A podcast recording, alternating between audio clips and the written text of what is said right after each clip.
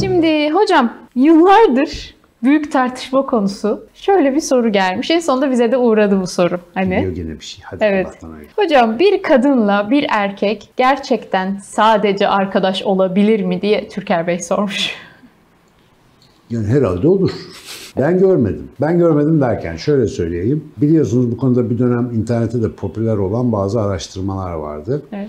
Arkadaşlar, sorunun imlediği kısım, işaret ettiği yer çok karışık bir yer. Neden o karışıklık var? Önce onu söyleyeyim. İnsandan bahsediyoruz bir. İnsan biyolojik bir varlık temelde. Bu iki. Ama öte yandan biyolojisini aşan bir kültürel kodlar kısmı var. Bu üç. Ve günden güne de değişiyor. Yani dün başka, bugün başka hikayesi. Şimdi Harvard Üniversitesi'ndeydi galiba. Bir genç arkadaşımız mikrofon uzatarak erkek ve kız öğrencilere orada şeyi soruyor. Cinsel olarak çekici bulmadığınız biriyle arkadaş olur musunuz? Ya da aslında galiba ikinin sorusu şöyleydi. Çok yakın bir kankası varsa karşı cinsten, onu cinsel olarak çekici bulup bulmadığını soruyor. Bu soruya erkekler ve kızlar farklı cevap veriyorlar. Yani kadınlara sorduğunuzda cinsel çekiciliğin arkadaş olmak için hiçbir önemi yok. Fakat erkekler ilk başta diyorlar ki yo hayır, o benim kankam, yani arkadaşım falan.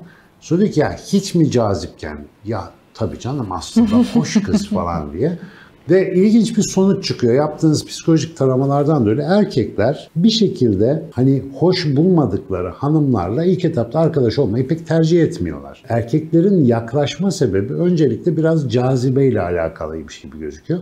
Ama kadınlarda durum böyle çalışmıyor yani. Kadınlar gerçekten arkadaş olabiliyorlar. Öyle ponçikler ki yani bir gün dostum diyor, arkadaşım falan diyor. Filmlerde belki bin kere konu edilmiş bir tema değil mi? En yakın arkadaşlar, hatta öbürü işte onun erkek arkadaşları çöp çatanlık yapmaya çalışıyor. Bu bunu evlendirmeli. Ama sonra ne oluyor? Bir ateş bacayı sarıyor. Bunlar en yakın arkadaşım. Beraber Sicilya'da balayı yapıyorlar en sonunda. Mevzu öyle bitiyor yani. Şimdi unutulmaması gereken bir şey var. Evreni bir arada tutan bir hikaye var. Yani bütün kozmosu bir arada tutan şeyin adı cazibe. Buna fizikte kütle çekim deniyor mesela. Nesneler birbirlerini çekiyorlar. Bu çünkü kozmik bir yasa. İnsanda da, bütün eşeğli yürüyen canlılarda da bu cazibe kanunu eşler arasında geçer. Yani kadın erkek diye iki cinse ayrılma sebebimiz aynı. İşte proton ve elektron gibi iki farklı yüklü atom parçasının atomu oluşturması gibi. Biz de farklı cinsler olarak aramızdaki cazibeyle bu türün devamını sağlama sistemiyle donatılmışız. Yani bu cazibe çok kuvvetli. Ergenlik yaşını geçmiş olan herkes cinsel cazibenin özellikle erken yaşlarda ne kadar akıl karıştırıcı, hatta meşgul edici bir şey olduğunu çok iyi bilir. Çünkü hani bütün fiziksel sistemimiz üzerine de dahil olmak üzere, psikolojik sisteme zaten etkili de fiziksel sisteme bile çok etkili olan bir dürtüden bahsediyoruz biz o cazibe derken. Şimdi bu cazibe önemli bir şey. İnsanda var ve biz yaşımız kaç olursa olsun bunu değişik oranlarda hissediyoruz. İleriki yaşlarda etkisi azalmakla beraber, çocukluk yaşlarında hemen hemen hiç hissedilmemekle beraber, ergenliğe doğru gittikçe böyle bir tavan yapıyor. İlk gençlik döneminde en yüksek seviyelerinde, yaklaşık yirmili yaşlara geldiğinizde hafif bir plato yaparak azalmaya başlıyor. Daha doğrusu düzlüğe çıkıyor. Ondan sonra kırklı yaşlardan sonra bayır aşağı gitmeye başlıyor. Böyle bir karşı cinsi çekici bulma eğrisi var. Tabii bazı yetmişinde sekseninde de hala devam edebiliyor. Yani kişi farklılıklar ayrı. Şimdi bunun içerisinde erkek ve dişinin daha önce çok bolca bahsettiğim, sağda solda çok anlattığımız, belgeselleri çekilen bir davranış farklılığı var. Bunu kadın erkek farklılığı diye anlatıyoruz genelde ama bu eşey rollerinin farklı dağıtılmasıyla alakalı bir şey. Erkeğin radarı biraz fazla duyarlı kadına göre.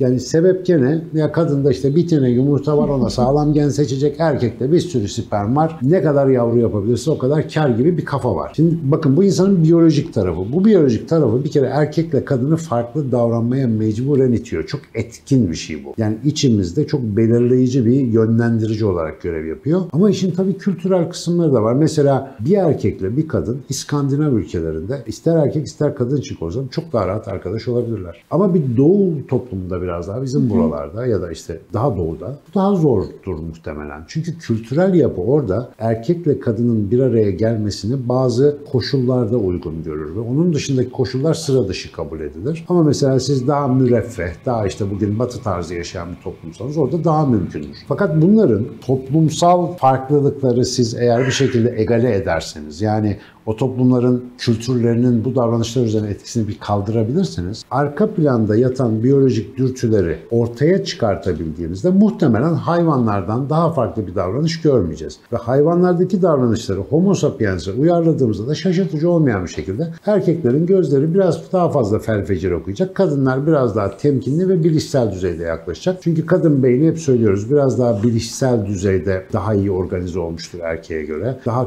işte tümelcidir.